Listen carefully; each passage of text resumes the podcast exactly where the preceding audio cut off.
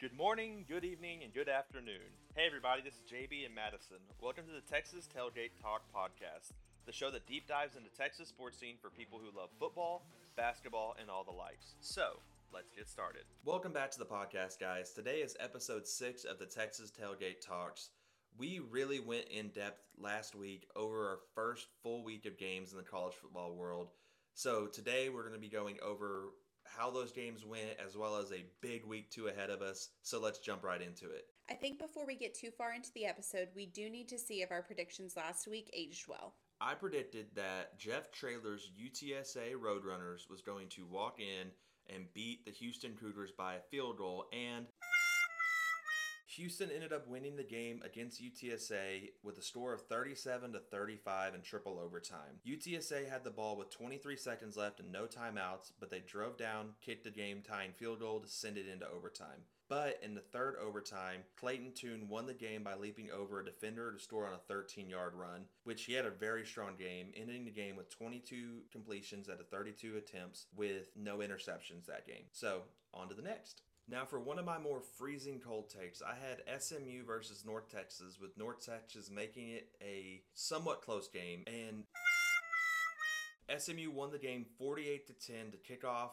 Rhett Lashlee's second stint at the school, leading by senior quarterback Tanner Mordecai, throwing for 432 yards and four touchdowns. Now, finally, for some of my good takes. I predicted that TCU would win against Colorado by at least a couple touchdowns, and so it was a slow start for TCU, but once they got started, it kind of all started falling into the place. They outscored Colorado 31 to 7 after halftime, securing their first win of the season. Now, historically TCU has been very good in their season openers, winning 8 out of their last 9 tries. But there is a big question mark.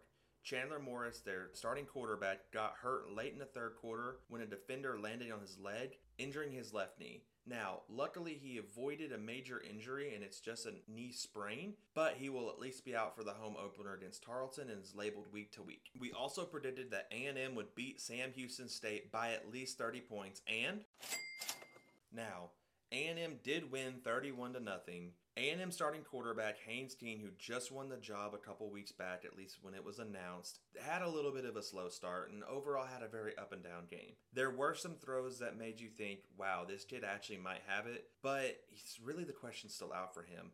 His accuracy and his arm strength are kind of missing right now. Granted, he did come off a major leg injury last year, so jury's still out on him. Now, the defense looked great. Sam Houston could not get anything going offensively no matter what, and they'll really need a big game against Appalachian State. Seeing how they put up 40 points in the fourth quarter against a North Carolina team, that's going to be a really big key. Now, on the offensive line for A&M, there was a little bit of juggling around since your starting center Bryce Foster was out due to illness. Hopefully that should iron itself out and maybe Jimbo Fisher was just holding the play calls back just to make it where we weren't showing our hand too much. But Ainias Smith did look really, really nice this game with two big touchdowns. We also predicted that Texas Tech was going to beat Murray State by at least 30 points and the final score to that game was 63 to 10, and it marks a new era at Texas Tech with it being Joey McGuire's debut game. Granted, it was an expected win against a lower division, however, they did look impressive. Senior quarterback Tyler Shough left the game with a left shoulder injury and will be out at least two games. This is the same shoulder that in 2021 Shough broke his collarbone and it ended his season only four games in. So Donovan Smith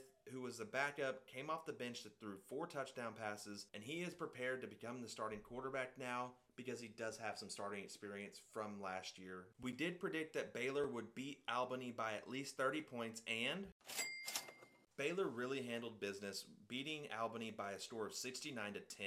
Their size and their speed was just way too much for Albany to keep up with. We do still have some questions about who's going to take the reins of the starting receivers and tight end role for Baylor, with Ben Sims having the most catches for Baylor with five. But one very bright spot was Monaray Baldwin, who had four catches, 84 yards, and a touchdown. He also had two runs. One of them was for a 50 yard touchdown. So look for him to be a big time playmaker for Baylor this season season. Lastly, we did predict that the University of Texas would beat UL Monroe by 30 points, and the final score of the game was 52 to 10 in favor of Texas.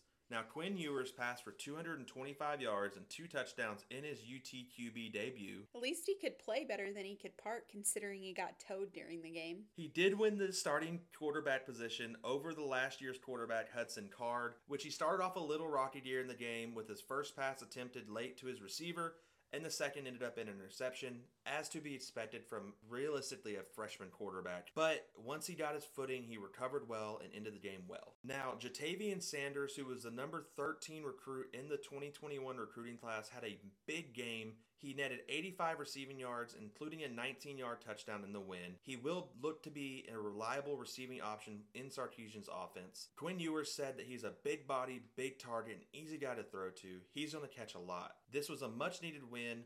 Hopefully Texas can rebound after a 5 and 7 season last year. Now for our predictions for the game this week, starting off with TCU versus Tarleton. This is really a pay to win game, so TCU's going to win this big. But how will the loss of Chandler Morris going to hinder the passing game for TCU this week? Now we have A&M versus Appalachian State, which I do say A&M's going to win by two touchdowns, but Appalachian might cover the spread seeing how it's an 18 point favorite in favor of A&M especially with how good the offense was for Appalachian State last week. But A&M's defense is still looking very, very strong coming off of a good season last year. Now, for Texas Tech versus Houston, I think this is going to be a really great game. I think Tech is actually going to win the game due to them being at home and their backup quarterback Donovan Smith. He has the starting experience to be able to take over. Plus, last year when these two teams met, Texas Tech forced four interceptions from the same QB for Houston, being Clayton Tune another really big game is going to be BYU versus Baylor in Utah. I have Baylor winning by a touchdown here. I think Marco Baldwin is going to show you guys that he is for real. Big play, deep ball threat. He's just going to flash and speed, and they're going to find a way to get him open. Now for the big game of the week, you've got Texas at home against Alabama. College game day is going to be there, and you know I really think it's very disrespectful to Texas that Alabama is 20 point favorites on the road at Darrell K. Royal Stadium. However, Bama covers the spread and they beat them. It should be a decent game to start off with. You have a DA Hall suiting up for Texas against Bama but I don't think this game's going to be close. Now for some more ranked versus ranked predictions like we did last week. Pittsburgh is home versus the University of Tennessee. Tennessee is right now a touchdown favorite as we record this episode, but barring a big game from Kedon Slovis, the USC transfer, I think Tennessee not only wins, but they also cover the spread. And then a game that I'm really excited to watch, you've got Florida versus Kentucky. Florida is now favorites by 10 and they weren't even ranked last week, but they knocked off the number seven team in the country, being Utah, largely in part to Anthony Richardson. He looks like he might actually be a Heisman favorite if he continues the momentum that he picked up last week. He made some very Johnny Manziel type throws late in the end at the game. I think Florida's going to win this and they're going to cover. Speaking of Johnny Manziel, did you hear about the documentary that's supposed to be coming out? I will be watching that as soon as it comes out, the day it does. I'm very excited. It's really interesting to see the fall from grace that he had after winning the Heisman, going in the first round of the NFL draft, and then kind of just disappearing off the face of the earth. It was really exciting to watch him. Back in the day, it was the best to watch the Johnny Manziel games. I can't wait to see what they're going to put out. So, yeah, that actually will wrap up this episode, guys. Thank you so much for hanging out and listening. This should be a really big week of a lot of really good games going on across the board, especially in Texas. Heck, the only game that really shouldn't really be close is the TCU Tarleton and the Alabama Texas. But Texas has a really big way of showing up in big games and then losing to Kansas like they always do. But thank you guys for listening. Thanks for listening. If you enjoyed this episode and you'd like to help support the podcast, please share it with others, post about it on social media, or leave a rating and review. To catch all of the latest from Texas Tailgate Talks, you can follow us on Instagram and Twitter at TX Tailgate Talks. Thanks again. We'll see you next time.